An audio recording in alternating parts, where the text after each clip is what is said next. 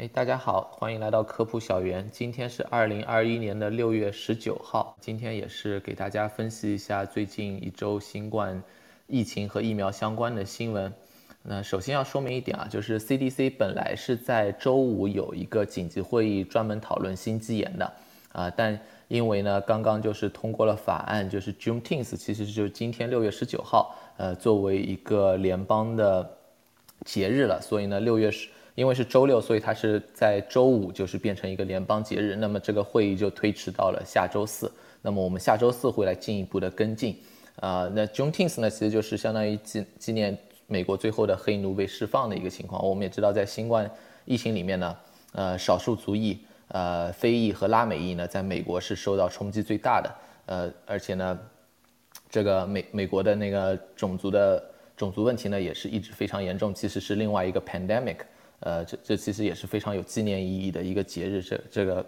呃，把这个作为一个节日呢，也是非常正确的一个选择了，啊，呃，但是呢，新新纪这个会议呢，我知道大家很多人很关注，但是说不是说这个世界上只有新冠一个问题，是吧？呃，它这个而且紧急会议推迟到下周四呢，也也没有什么问题，因为我们还可以进一步的收集数据，也可以给那些就是要参与紧急会议的专家更多的时间，呃，去。考虑这个新新肌炎本身它的风险收益有没有影响这样一个情况啊，而且它有这样的推迟呢，另外一个考虑，它它没有提前，它是推迟是吧？你本来你可以预计就是说周五如果要变节日，我可能干脆提前。呃，其实也是因为它这个本身大部分的心肌炎呢不是很严重的，不是非常严重的，不像血栓就是强生那个血栓呢那么危险的一个呃不良反应吧，呃很罕见，但是不如它那个危险。那么它它就可以花更多时间去收集数据来分析，它也没有说我要暂停这个疫苗的施打，这里面有它一个 CDC 本身的，你可以推测出来它的一个就是风险收益上面，目前没有让它有太多的一个担心，啊，那么在六，其实在六月十号的时候啊，CDC 网站上就公布了它当时截止到五月底，五月三十一号，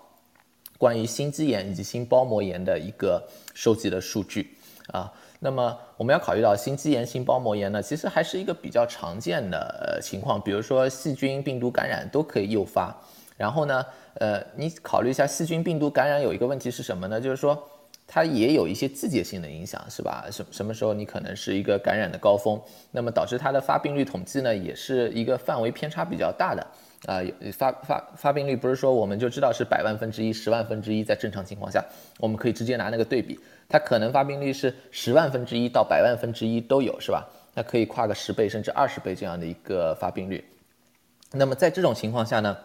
我们怎么考虑呃疫苗是否和这个心肌炎或心包膜炎有关，是否导致这个发病率增加？在这个发病率本身就是有那么大一个范围的情况下，两方面考虑：第一，是不是总体的数字确实是偏高了？就说这个数字如果明显比你原来预计的那个高峰还高，那么。确实是非常值得大家谨慎的一件事情，是吧？呃，需要更多的研究。另外一个就是在这个数字里面，是不是存在一些不平衡？比如说它是不是集中在某个年龄段？然后我们现在考虑是 mRNA 疫苗是不是都打两针的？那么如果你真是随机事件，那么第一针和第二针之后发现的概率应该是一样的。如果你第二针明显比第一针多，或第一针明显比第二针多，那么就是另外一回事情了。肯肯定有些事情在在那里，就是说，呃呃，就就英文来说就是 something going on over there，是吧？现在呢，从目前情况来看啊，呃，mRNA 接种 mRNA 疫苗之后的心肌炎、心包膜炎呢，在这两方面两个特点都符合。第一，它总体的数字确实偏高了；第二呢，它还存在很明显的不平衡，既集中在某个年龄段，又是集中在第二针。所以呢，你现在与 mRNA 疫苗的关联呢是越来越明显。这也是为什么 CDC 要召开这样一个会议啊啊，在六月十号的时候，CDC 他们网站上面呃公布的数据呢是。呃，工具根据那个 Verse 系统，Verse 是一个主要的一个系统了，被动的一个疫苗申报，呃，疫苗安全性申报，你打了任何疫苗之后，出了任何问题都可以去申报上去，啊，那么这个数据量很大，是吧？根据那上面的统计，辉瑞在第一针之后，啊，第一针之后二十一天，有一百一十六例的心肌炎或心包膜炎，第二针后有三百七十二例，呃，莫德纳第一针后一百例，第二针后两百零一例。是吧？明显大家都是第二针比第一针多很多，啊，这是总数。然后年龄分布呢很不一样啊。那么像第一针，它总体的年龄分布从哪儿到哪儿呢？十二岁到九十四岁都有，但是它的平均年龄是多少？三十岁，你可以看到它肯定是集中在那个年轻人里面的。而且你要考虑到，美国这里打疫苗是从年纪大的往年纪轻的打，你十二岁到十五岁这些才是刚刚开始打没多久，是吧？年轻人整体也是比较晚打的，除了那个医务人员可能打的比较早，是吧？那第二针的年龄分布啊，报上来有心肌炎的，从十四岁到八十七岁都有。那么它的平均年龄是多少？二十四岁，你可以看到它明显是往这个呃年轻人分布。然后呢，呃，男性明显比女性多，是吧？那就主要集中在年轻男性啊。CDC 做一件事情，就是说我他认为呢，这个可能是一个年轻人里面发生事情，所以他如果把年龄限制在三十岁啊，你刚才那些总数加起来呢，差不多是呃七百例、八百例不到。如果你年龄限限制在三十岁，总共有四百七十五例。那一看。呃，三十岁以下就是十二到三十岁嘛，这么一个十八岁的二十二十年不到的一个年龄分布，却有四百七十五例，是吧？啊，其中两百八十五例呢，它是有一个病情的记录的啊，就是说两百七十例已经核实出院了，十五例仍然在住院，三例在 ICU。那么看到好像还是很有很严重的情况，是吧？但是要注意，这里面 ICU 三例里面一例 BMI 是大于四十，那个是严重肥胖，是吧？一例呢，它粪便中检。呃，检出了一种叫空肠弯曲菌的阳性，就是说，呃，这这两例呢，就明显不是就是心肌炎导致它，呃，不是光是一个简单心肌炎的问题，它可能有其他的细菌感染，然后它本身有一个严重的基础疾病，是吧？那所以呢，看得出来整体是一个相对不是一个非常严重的情况。然后出院的里面百分之八十一是完全康复，不再有任何症状的，剩下的呢它有一些还在那个就是呃恢恢复过程当中吧，相当于。那么就是说，整体来说，绝大部分还是比较轻微的，是可以那个完全康复的啊。这这也是就是说，这个要注意，这个和那个就是血栓之前那个报道出来的呢，在严重程度上是有明显差异的。这个没有到那个那同样是罕见情况，但是这个呢，不像那那么那个危险，可以这么说啊。那么如果我们限制到三十岁，总共有四百七十五例，是吧？那么如果我们看。第二针，因为第二针和第一针之间有个不平衡，如果只占只看第二针，那么然后你再把年龄做一个限制，限制到什么？就看十二到十四二十四岁，这个呢占了目前总接种人群的百分之八点八，却有了超过一半的病例，就是第二针里面一半以上都是在这个年龄段，这是明显高于预预期的病例数的，就是说，呃，十二到二十四岁啊，这个人。它第二针里面发生这个病例是多少呢？每百万在二十到三十五例。你注意一下，算换算下来就十万例，十万针里面有两到四例，是吧？两到四例，这个和那个呃，比那个强生它那个发生那个血栓，如果你集中在三十到五十岁女性，是吧？那是每十万针里面有一例，那时候报出来的数据是吧？差不多就这个数据，都是十万分之一、十万分之二啊。但是它这个的危险性不像强生那那个血栓那么危险。所以它的收益风险是还是不一样的，要考虑到啊。我根据十二到二十四岁每百万呃针是二十到三十五例呢，它是明显高于其他年龄段的。你把其他年龄段二十五岁到三十九岁这些年龄段去看啊，最多的是每百万针里面五例，那些数据都是没有超出它的预期的，就是说自然背景的一个估计。所以说呢，很可能就是在这个年龄段里面的一个问题。以上是 VERSE 的一个数据，VERSE 数据就告诉我们集中在年轻男性，是吧？然后在十二到二十四岁第二针里面啊，明显有一个超出预期的比例啊。然后呢是这这里有多个不平衡，年龄段分布的不平衡，性别分布的不平衡，然后第二针与第一针分布的不平衡啊，加上总数呢超出它的预计，所以呢这些都预示和疫苗可能非常相关。那美国还有一个系统，Verse 有一个系统有什么问题呢？就大家都去报，有些东西它需要核实，那么这个会不断更新，这是截止到五月三十一号，它肯定还会进一步的核实。那么。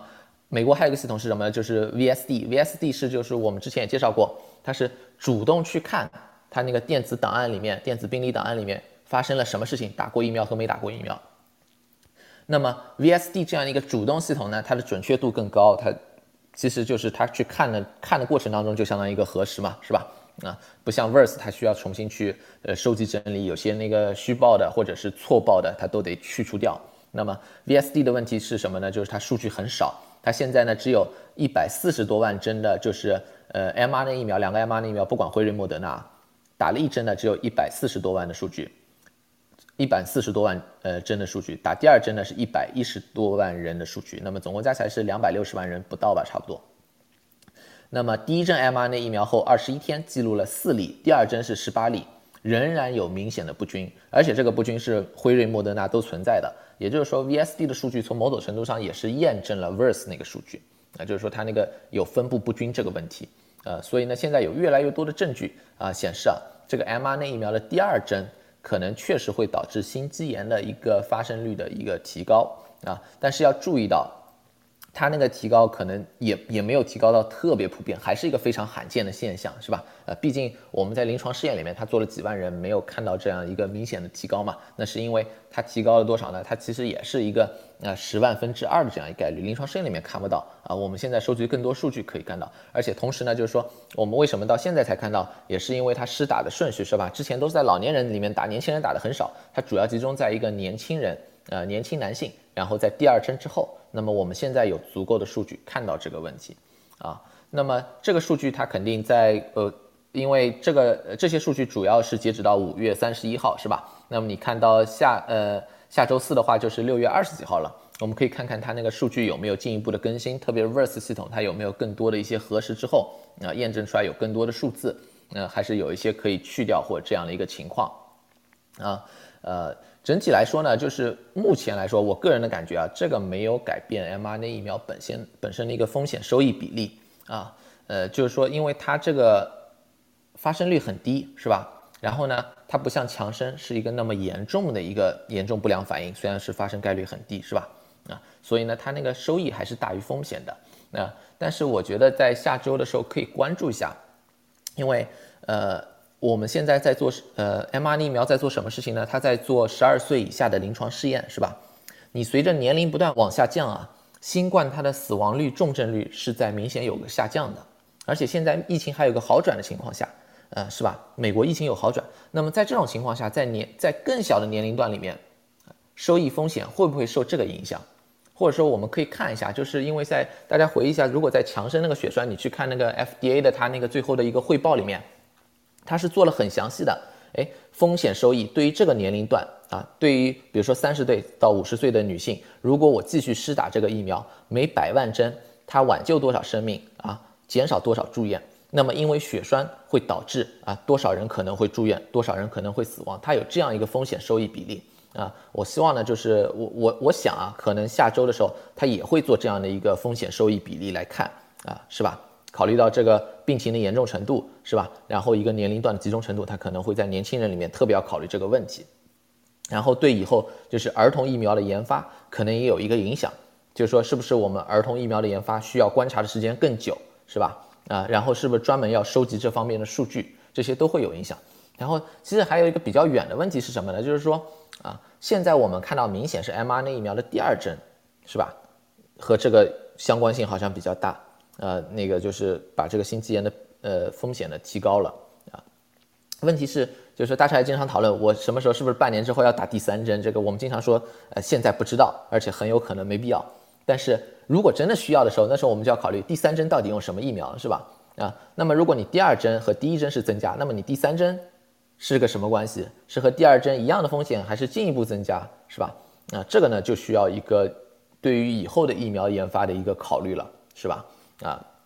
然后还有就是说，哎，这个是不是真的只是因为 mRNA 疫苗，是吧？因为我们现在看到是 mRNA 疫苗，呃，那个腺病毒反而没看到，像之前那个血栓是腺病毒看到，mRNA 疫苗没看到，是吧？啊，那么这个是 mRNA 疫苗的什么因素导致的？因为我们现在不知道原因啊。你看那个腺病毒的时候，它明显发现就是说，它有一个针对血小板因子四的一个自身免疫抗体产生，是吧？那么你去看，哎，我我只在腺病毒疫苗里面产生了这个抗体，当然为什么腺病毒疫苗产生抗体我们还不知道，但是确实只有你产生了，那么就是你的问题，其他疫苗没有关系。但对于这个心肌炎，我们现在不知道为什么，我们只知道 mRNA 疫苗里面观察到了，是吧？啊，那是因为自身免疫抗体是什么样的自身免疫抗体，是吧？是这些因素吗？如果我们能查出来，那么我们就可以排除，比如说，哎，重组蛋白疫苗会不会有这个问题？啊，比如说腺病毒疫苗会不会有这个问题？我们是不是就可以完全放心其他疫苗？如果比如说我们以后为了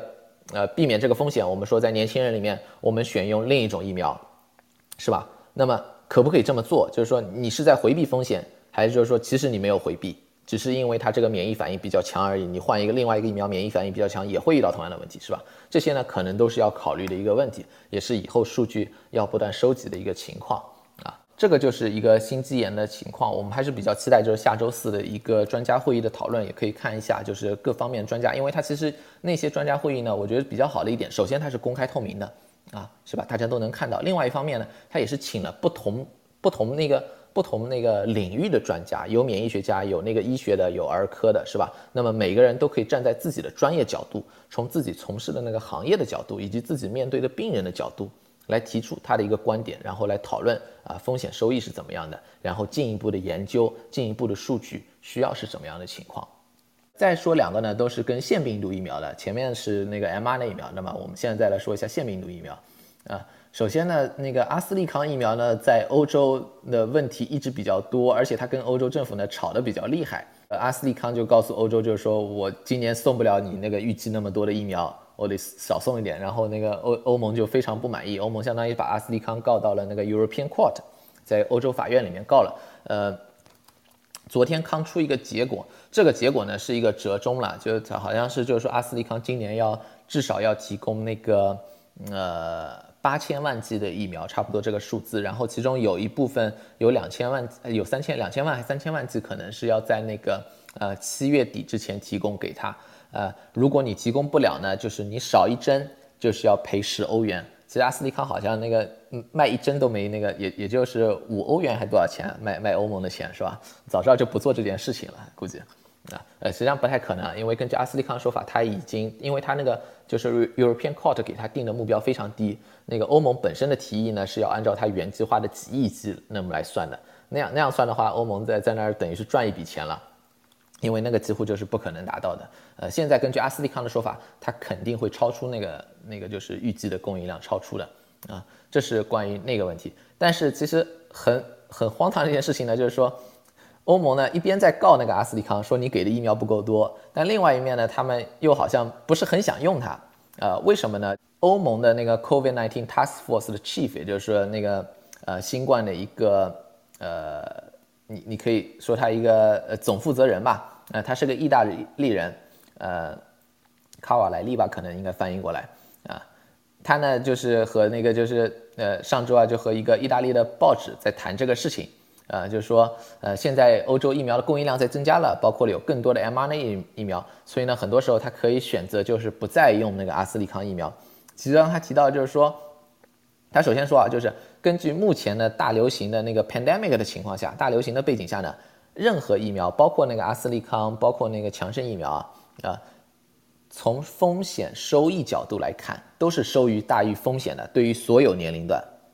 但是随着 mRNA 疫苗的那个越越来越供应越来越频繁，然后同时呢，就是说欧洲整体的那个新冠疫情在好转，然后呢，年轻人。同时呢，又是那个新冠的风险本身比较低啊，卡瓦莱利呢就说，哎，可能可以更好的选择呢，就是使用 mRNA 疫苗啊，比如说莫德纳，比如说辉瑞，是吧？就不要用这个阿斯利康。他其实有一点说的是，我觉得是不应该这么说的，就是他说到，哎，呃，卫生部门可以选择那个连六十岁以上都不要给使用阿斯利康。那你考虑一下，欧洲本身基本上就限制在六十岁以上的人使用阿斯利康。如果你现在说你六十岁以上也不用，你就等于说是这个疫苗不用嘛，是吧？啊，然后他也说了，就是法国、德国在考虑这样的事情啊，呃，要考虑到这样这样说，这个有点非常不负责任，因为他是在一个意大利媒体里面说的，他本身你是作为一个 COVID-19 的 Task Force Chief，你是有一个呃，你你是有你的公共职责在里面的，你在一个媒体里面突然说这样一个话的话，大家也不知道这是你个人看法。还是代表一个公共政策的一个转向，是吧？这是非常混淆的一件事情。而且呢，你如果说六十岁以上也也考虑不去使用，那么民众怎么想？那现在如果他现在有些国家还在用啊，那那些国家老百姓怎么想？六十岁以上人去接种这个疫苗的时候，他心里是怎么想的，是吧？这个明显会增加那个 vaccine hesitancy 的一个问题，就是疫苗犹豫，甚至是降低对疫苗的信心。呃，其实这个人也不是第一次了，就是。之前就是 EMA 正式出报告公布对那个就是阿斯利康和血栓的那个研究报告之前啊，呃，他也是在意大利媒体，因为他意大利人，他老在那个意大利媒体自己家乡媒体里面说这种事情，他也是在那个报告公布之前就去说那个明显阿斯利康和血栓有关，但他也没有那个给出那个实验的数据是吧？呃，你这样一说呢，就是造成一个相当大的混淆，其实是非常非常不应该的，是吧？这那你可以看一下为什么欧洲那个就是疫苗接种率。啊，相相对于那个英国和美国啊，是是有一个落后，然后那个施打也有落后，所以你可以看一下他们那些政策的时候，以及对外的一个就是呃对民众的一个解释的时候，他那个 message 不统一是吧？各种稀奇古怪的渠道都是每个每个国家，然后突然跑出一个人在公布一些东西，这些都是有负面影响的。除了阿斯利康这个疫苗呢，还有一个就是强生疫苗。我们上一次也说过，就强生疫苗在巴尔的摩的工厂，呃，问题很多，六千万剂得销毁，是吧？强生疫苗一千万剂被 FDA 允许去用，但 FDA 允许的时候，它是加了一个加了一个警告的，就是说，哎，它来自一个工厂，这个工厂出过问题，它它加了这么一个警告，相当于，那你加了这么个警告呢，拿出去就比较困难了。呃，为什么比较困难呢？因为首先有三十万剂，这一千万剂里面有三十万剂。现在送到加拿大被加拿大拒绝了，啊，这这也是有原因的。加拿大就决定不使用这部分疫苗，而且呢就表示了他会拒绝所有来自巴尔的摩工厂的这批疫苗，就是说那个就出了事故的疫苗。啊，他的要求是什么？就是说直到加拿大药监部门可以亲自去审核该这个工厂，他是不会再接受来自这个工厂的疫苗。他这样做是有一定道理，因为你可以考虑一下，呃，在目前的一个呃大流行的情况下，国际旅行是非常少的，是吧？啊，那么你的检测对这个厂的检测都是依赖于 FDA 在检测，那问题是他没有看到资料，是吧？呃，他就觉得我要自己看到资料，我才允许使才能使用。当然，另外一方面，也就是说，呃，相对来说，其他 mRNA 疫苗的供应量也还是可以的，是吧？所以呢，加加拿大现在疫苗失种，呃，接种呢也算比较顺利，同时呢，啊，它的病例也在往下降，所以呢，他他对这部分呢也就觉得他不愿意去接受，而且另外一个考虑就是 FDA 加了那个。警告他，他确实得加这个警告，因为确实是这样一个事实情况。但一旦加了这个警告，呃，这批疫苗要送出去，确实问题比较大。实际上，可能就说，呃，既然这个疫苗不是很缺，而且强生疫苗现在啊，实际上那个 mRNA 疫苗也一样，美国这里疫苗都有多余的，很多都是在那儿。呃，有有很多一部分都可能都快要过期了，包括强生疫苗，呃，可能考虑就就是因为因为真真的这部分很难挽回，就是说这一千万剂的那个就是使用的信心，可可能就是这这些就当做那个全都是没生产出来过，全都不要用就完了。就那个厂其实生产了呃有一亿剂的强生疫苗，七千万剂的阿斯利康疫苗，呃，可能稳妥的选择，干干脆就都不要就算了，啊，这这是我个人的一个看法了，因为你你确实。你除非送到发展中国家，我我觉得发达国家，无论你是送到欧洲还是送到加拿大，可能他的回答都是他会不会要这个厂里面出来的疫苗，哪怕到发展中国家也不是很合适，因为很容易给人的一个感觉就是，哎，你的不好的东西给我是吧？这个是非常不好的一件事情，因为我们要保证那个呃，随着这个疫苗施打的进展，我们现在越来越要注意要维护的是 vaccine confidence 是吧？你要对这个疫苗有信心，你要对你的这个。有效性有信心，你要对它的安全性有信心，你要对它的生产质量有信心，这都是相关的。而这一批疫苗，因为那个工厂的事事情啊，很难有人可以说，呃，大家对它的那个生产质量能够真的有信心。既然如此，那么就干脆就不要就算了。最后来分享两个，就是关于呃疫苗的研发的一个新进展，一个好消息，一个不好的消息。但是呢，其实也不是很影响，因为现在大家疫苗供应还是逐渐足够充分，是吧？呃，有一个新的疫苗失败呢，也不影响整体呃的一个供应的基本上的一个情况。我们还是缺疫苗，但是不会因为一个新疫苗的呃得失而改变这样一个情况。首先是大家非常关注的一个 Novavax 的疫苗，是吧？呃，重组蛋白疫苗，所以呢，呃，因为因为这个疫苗经常被人说成是传统技术，是吧？有很多人非常期待这样一个就是相对传统一点的疫苗。那 Novavax 之前公布过的数据呢？比如说它在南非公布过，它的有效性是百分之四十七还是四十九来着？嗯，那是南非的一个二期实验。然后它在英国的实验呢是百分之八十九有效性。它这个呢是在相当于北美以外的几个二期临床实验合在一块儿，呃，算做一个三期。那么他一直在做一个什么试验呢？在等一个什么试验呢？就是在北美的三期临床试验，因为他要交到那个美国 FDA 审批的话，几乎就是必须要在北美这个实验做完。阿斯利康那时候也是一样的，阿斯利康在其他地方做完了，但是最后考虑我要在美国这里完成一个三期临床实验，呃，才能申报，是吧？那么 Novavax 也是这样，呃，他在北美，在美国、加拿大总共招募了近三万人，呃，两万九千九百多人吧。他是按照二比一接种疫苗或安慰剂，这个其实也可以考虑啊，就是说说一下，呃，我们一般认为啊，这个三期临床试验一般普遍的做法是一比一，是吧？一半人接种疫苗，一半人接种安慰剂。呃，很多药物都这么做，但是要考虑啊，很多时候你怎么鼓励大家人参加那个临床试验，是吧？特别比如说美国已经有其他疫苗了，你为什么还要去参加一个未知疫苗的那个三期临床试验？那么一个办法可以做的，你增加你接种疫苗的比例，你把它变成二比一，这样你就有三分之二的概率接种到疫苗了。对于那个受试者来说，这个是不是一个很大的好处啊？是吧？这和本来是一半的比例还是高了不少。那么很很多药物临床试验，除了那个新冠以外，新冠疫苗以外，很多药物临床试验也是有这样的，特别是为了鼓励那个更多的人参与。同时呢，呃，如果你要考虑到是一个比较危险的疾病，那么从伦理角度上来说，你希望有更多人能接受一个可能是有效的疗法，是吧？那么你也会增加这样的一个比例，呃，这些都是一个临床实验设计上的问题，是吧？啊，它有效性是怎么算的呢？啊，要注意啊，我们经常看到有人说那个疫苗有效无效，呃。有效性，临床试验的有效性都是从第二针以后疫苗，如果是两针疫苗，第二针以后，呃，七天或十四天。你比如说 FDA 说，呃，那个完全接种什么概念？mRNA 疫苗第二针打完十四天，所以呢，它那个有效性按照十四天以后算，是吧？嗯，但临床试验里面呢，像辉瑞它是按照第二针之后七天开始算，莫德纳按照第二针之后十四天开始算，然后 Novavax 也是按照第二针之后七天开始算，没有按照十四天。啊，这个是什么呢？其实七天十四天没有太大区别啊，你怎么算都可以啊。呃，你第一、第二针，你一般来说那个免疫反应啊，七天到十天它是一个完全形成嘛，所以你七天之后算呢，也也是可以去比较的啊。但是呢，你要稳妥起见呢，你一般选择十四天。但是你想你的实验快点结束，早点开始算呢，你从七天开始算呢，能更早结束是吧？这个就是药企的一个考虑了。它是从第二针之后第七天开始比较感染风险，总体有效性百分之九十点三。它总共发现了七十七例感染，是吧？三六十三例在安慰剂组里，十四例在疫苗组里，是吧？那么总共有十例中症，四例重症，全部在安慰剂组，就说明这个疫苗对于重症的防护还是非常好的。这几乎是现在所有疫苗的一个啊，目前我们我们所所知的那些呃公布数据出来的疫苗，好像对重症的防护都还是非常不错的啊。整体有效性呢，呃，数据各种各样了。高的百分之九十，呃，低的呃差一点的那个腺病毒疫苗好像都是百分之六十到七十，呃，六十到八十是吧？但是重症的保护都是非常不错啊。然后要注意啊，它招募了很多老年人或者有基础疾病的人，而且绝大部分感染都发生在这里面啊。它六十二例感染是发生在老呃安慰剂组里面，六十二例啊是发生在六十五岁以上老人或者有基础疾病的人里面。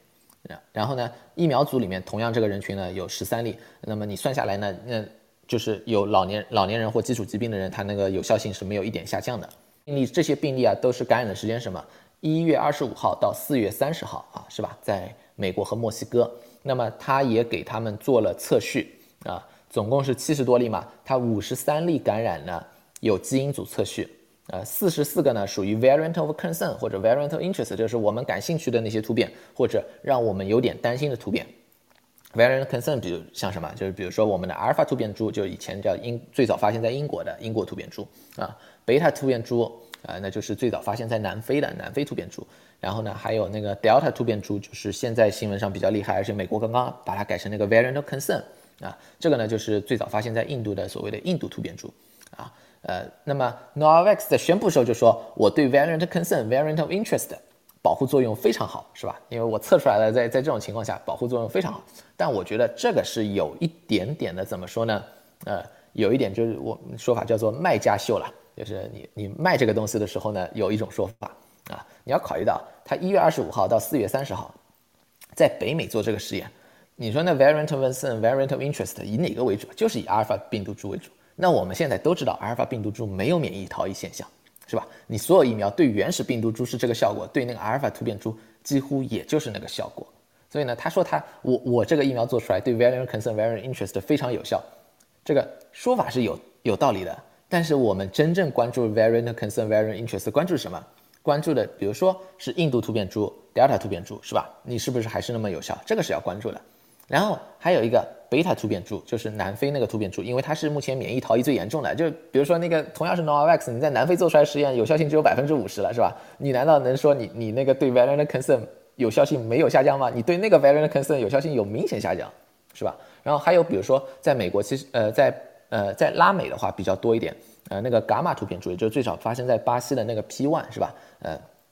巴西突变株，呃，这个估计你你你这五十，嗯，你你在美国和墨西哥做的实验也会很少涉及，是吧？所以呢，就是说，它虽然对 variant concern variant interest 有效，但是它那个因为做实验的地方以及那个时间，因为它四月三十号嘛，那时候 Delta 突变株在北美应该还非常少，是吧？啊，那么就是我们感兴趣的 variant concern variant interest，其实它没有，是吧？啊，呃，当然了，在北美做的话，它的招募的人呢，整体来说还是比较那个，就是。呃，族裔背景还是比较呃比较多样的，呃，百分之二十是拉美裔，这因为他在墨西哥也做嘛，呃，百分之十二是非裔，呃，百分之七呢是那个呃印第安裔，然后百分之五是亚裔，要注意到亚裔人还是非常少，因为亚裔本身在美国在北美的这个人口比例上相对比较少，所以你招募起来的人都比较少，呃，之前也有一些临床试验呢，就有人把那个亚裔的数据单独列出来。然后看出两个疫苗好像有区别，但实际上这个都是一个误读了，因为你这么少的人数呢，你很难把它单独拿出来做。那总的来说呢，NOS 这个结果也很好，呃，当然它作为一个小公司，还有大规模生产这样的挑战要去解决，然后还要把那个生产质量能够保证，要有一些检验的一些测试，它要去研发完成。那么最后呢，它的预计还是在那个第三季度，也就是说要到秋天啊，才能在美国这里申请上市。啊，Novavax 这个结果不好，但是现在呃结果挺好，是吧？有一个结果非常不好，那就是呃不知道大家可能很多人也没有特别关注这个疫苗，它叫 CureVac，呃 CureVac 是德国的一个 mRNA 疫苗公司。你像 BioNTech 是德国的公司是吧？它就是和辉瑞合作，所以辉瑞疫苗其实也是德国那个一个一个公司研发出来的。那么德国还有一家公司也做 mRNA 疫苗，它叫什么呢？叫 CureVac。然后 CureVac 呢，它这个 mRNA 疫苗呢是和 GSK 合作，就是 GSK 相当于是作为一个大药企，呃，格兰素史克，呃，帮他们解决一些大规模生产啊，然后一些资金啊这方面的一个合作的情况。那么格兰素史克和那个赛诺菲本身这两家传统的疫苗企业呢，它自己在合作做一个重组蛋白疫苗，那个也是我们上一期说过，它呃刚刚开始进入三期临床试验。那么 CureVac 的 mRNA 疫苗呢，在三期临床试验呢，结果非常不好，它是一个中期的报告。呃，所以呢，你还可以等它最后完整的一个数据出来啊。它目前呢，在这个中期报告的时候呢，总共有一百三十四例新冠感染发现了。那么它的有效性是多少呢？它在超过十个国家做这个临床试验的啊，有效性是百分之四十七啊，就是说任何新冠就是有症状的新冠，呃，不不管严重程度啊，是吧？啊，这个百分之四十七的那个有效性呢，它没有达到预定的统计呃统计标准，就比如说。啊，我在做中期实验的时候，啊，你有效性要达到多少，我才能在统计学上说，哎，这个证明确实是有那样的有效性啊？因为中期实验的时候，呃，那个数据量总共感染的病例数比较少嘛，你得有效性非常高，那个统计学上呢才能达到显著区分。它这个百分之四十七呢，首先是非常低的一个数字，同时呢，因为这个非常低，它也没有达到那个统计学上的显著差异了，啊。那么这一百三十四例呢，一百二十四例做了基因组测序。你要注意，现在做那个新冠疫苗的临床试验都要做基因组测序了，一定要看看到底是怎么回事情，是吧？是哪些 variant concern、variant interest？啊，百分之五十七呢来自 variant concern，就我们刚才说的，比如说阿尔法突变株、贝塔突变株、伽马突变株、德尔塔突变株这四个，啊，然后还有百分之二十一来自在秘鲁最早发现的一个叫 lambda 的突变株，啊，百分之七呢来自呃在哥伦比亚最早发现的一个。叫现在还没有把它定名，就是 variant interest，但没有给它那个，呃，那个希腊语的定名，它是 B 一点六二一，呃，然后呢，如果你看它那个，呃，分六十岁以上和六十岁以下嘛，六十岁以下呢，它是达到了有效性的统计学上的意义，六十岁以上呢，数据还不足，呃，整体呢，它数据也还是还得继续看，是吧？啊，那么。百分之四十七，这个不是一个很好的数字，是吧？而且它没有达到统计学意义的话，那是个更差的情况了。啊，呃，做出这样的结果，大家第一个问题就是你为什么做出这样的结果？是你疫苗不行，还是你有什么其他的问题啊？那么对于 CureVac 来说呢，他的理解是什么呢？他就觉得我碰到了很多突变啊，是吧？就像 Novavax 的说法是我碰到了很多突变，我的有效性还是百分之九十。那么 CureVac 的说法呢，是我碰到了很多突变，所以我的有效性啊不够好了，是吧？啊。但这个解释呢，我个人认为啊，有点太过于牵强。为什么？呃，你告诉我百分之五十七来自 variant concern，然后剩下一些来自几个 variant of interest，这个没有问题。你 variant concern 到底是什么呀？那我们大家也碰到 variant concern，你看 Novavax 同样碰到 variant concern，是吧？你碰到的是阿尔法突变株为主，贝塔突变株为主，伽马突变株为主，是吧？呃，是怎么回事？情，而且目前所有的疫苗，哪怕是对于 variant concern，哪怕是对于贝塔突变株，它重症的保护很可能还在。像那个 mRNA 疫苗的话，呃，那个根据真实世界研究的话，那个，呃，对于贝塔突变株，在卡塔尔辉瑞做出来的，它那个打完两针之后啊，整体的保护作用百分之七十五，对于重症的保护作用百分之九十以上，是吧？那它做出来的应该不会是百分之四十七啊，这个是免疫逃逸最严重的。如果是 Delta 突变株，根据就是现在比较多的那个印度突变株，根据在英国的它做出来的数据，对于有症状的新冠，打完两针 mRNA 疫苗，辉瑞百分之八十八有效性，打完两针的呃阿斯利康百分之六十有效性，人家也不是百分之四十七，是吧？你到底碰到的是什么 variant concern？variant concern 总共就那么几个，是吧？你最多就碰到全是南非突变株，那百分之四十七的数据也不是很好看，是吧？啊，这个呢，就就是我我就觉得，呃，如果你要说是因为突变来解释这个结果，我觉得和其他所有目前我们已知的那么多个临床试验啊，那么多个呃真实世界研究都对不上，呃，甚至强生他其实在南非做的实验啊，是吧？它的有效性，呃。它是中症到重症为主，它收录的，但是它那个有效性做出来是也是差不多将近百分之六十，是吧？呃，并不是百分之四七，而且人家达到统计学意义了，是吧？呃，所所以呢，我就觉得这个解释非常非常牵强。我觉得更多要考虑的，也就是说每个疫苗毕竟是不一样的啊，这也是为什么我觉得呃一些说法就是说，哎，看到别人 mRNA 疫苗做得很好，就觉得我去做个 mRNA 疫苗，我也能做得很好。这个想法，你。我可以这么说，就是说你之前人家把 mRNA 疫苗做出来，做出来结果很好，那么证明这个技术平台是可以的。但是如果你要再去做一个，首先你能不能技术和人家完全一样，估计是不太可能，肯定得有稍微有点变化，是吧？然后你这些变化之后，你能不能做出跟人家一样有效的，这是另外一个问题。每一个疫苗都要分开来评判，包括那个重组蛋白疫苗也是一样的。很多人一看到 noax 做的很成功，都觉得，哎，那剩下重组蛋白疫苗肯定也很成功。我我觉得不是这样，你一定要每一个临床试验单独来看。别人的成功不保证我们自己能成功，是吧？这个这个都要看到这样一个情况。那么 CureVac 和其他的 mRNA 疫苗是不一样的。呃，我简单查了一下啊，CureVac 用的是天然 mRNA 碱基。那 mRNA 就是我们人体里面也有，就是信使啊 RNA 嘛。那么 RNA 的碱基有 A T A 呃 A T C U 四个碱基是吧？那么 CureVac 用的是天然的碱基，而那个呃无论是那个 Moderna 和那个呃还是辉瑞、BioNTech，他们都是把那个碱基做了一个修饰，呃，修饰完之后呢，呃，因为这个是早期的研究了，包括匈牙利那位女科学家非常有名的女科学家是吧？她就是做这个工作，她就做出来就是说，哎，天然的碱基啊，天然的 mRNA 疫苗啊，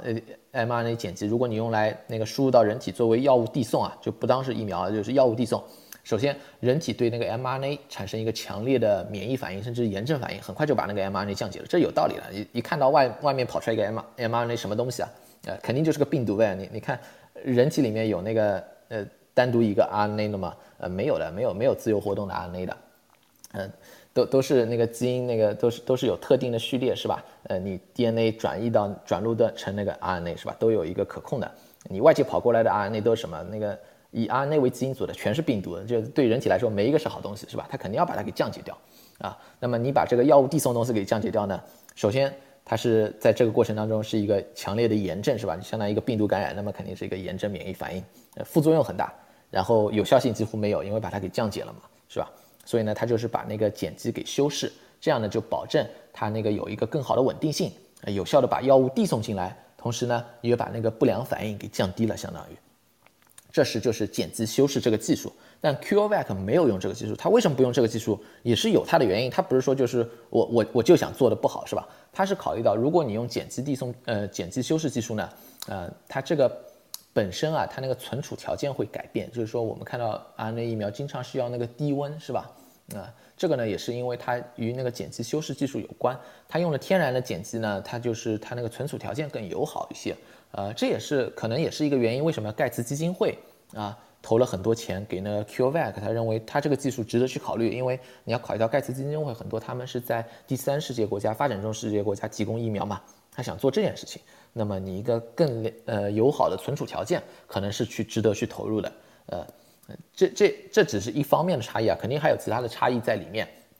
那么因为有这样的差异呢，所以呢，我我觉得也也。呃，他说那个就是说他 QVAC 自己解释那个就是完全因为突变，这个我我觉得是根本解释不通啊，更有可能是因为疫苗本身的不一样啊，而且这两个呃对我们的影响也是不一样的，就是如果这是因为它这个疫苗本身它的一个技术路线的问题，那我们。不一定非要用这个技术路线是吧？其他很多疫苗都有啊，而且我们现在有好几个很成功的疫苗是吧？呃，腺病毒疫苗，呃，mRNA 疫苗有效性都很好是吧？那么现在看来那个重组蛋白疫苗也有人做出来了是吧？呃，有还有那个灭活疫苗，其实那个中国做的是吧？也展示了有效性。呃，我我我们不一定非要 CureVac 成功是吧？但如果是按照 CureVac 说的，因为突变所以它的有效性下降了。那么，因为突变，那大家现在都有这个突变啊，那那是不是就意味着我们现在的疫苗有效性都可能会下降呢？这个是一个比较，呃，这个这个影响性就比较大了。但但是我觉得从突变的那个角度来说，根本解释不通，因为我们现在有充分数据啊，证明对于大部分突变，我们呃已知的 variant concern，我们现在的疫苗基本都是有效的，是吧？啊，有效，特别是对重症的保护都是非常好啊。所以所以呢，他他那个解释呢，可能可能更多的是一个，呃，我我觉我觉得他那个解释是有问题的。更多可能是他疫苗本身的问题，当然，呃，这个也，呃，QVAC 这个呢，它也做了一个，它是这个是它最早期的一个疫苗，它现在有第二个，呃，候选疫苗，它也要做临床试验。第二个候选疫苗好像诱发的中和抗体呢，比第一个要高很多，在呃动物模型里面好像诱发高了十倍，所以呢也可以关注一下它第二个是不是比第一个能更好，因为这里面有时候可能也是因为它。呃，抗体诱发不够好啊，或者其他原因是吧？呃，也不一定是它那个完全就是它这个技术平台就做不出东西来了，它可能这个技术平台稍微再优化一下，呃，甚至那个就是抗原稍微再优化一下，也可能可以做出很好的疫苗。我们也可以继续关注。好了，呃，今天就分享这些信息吧。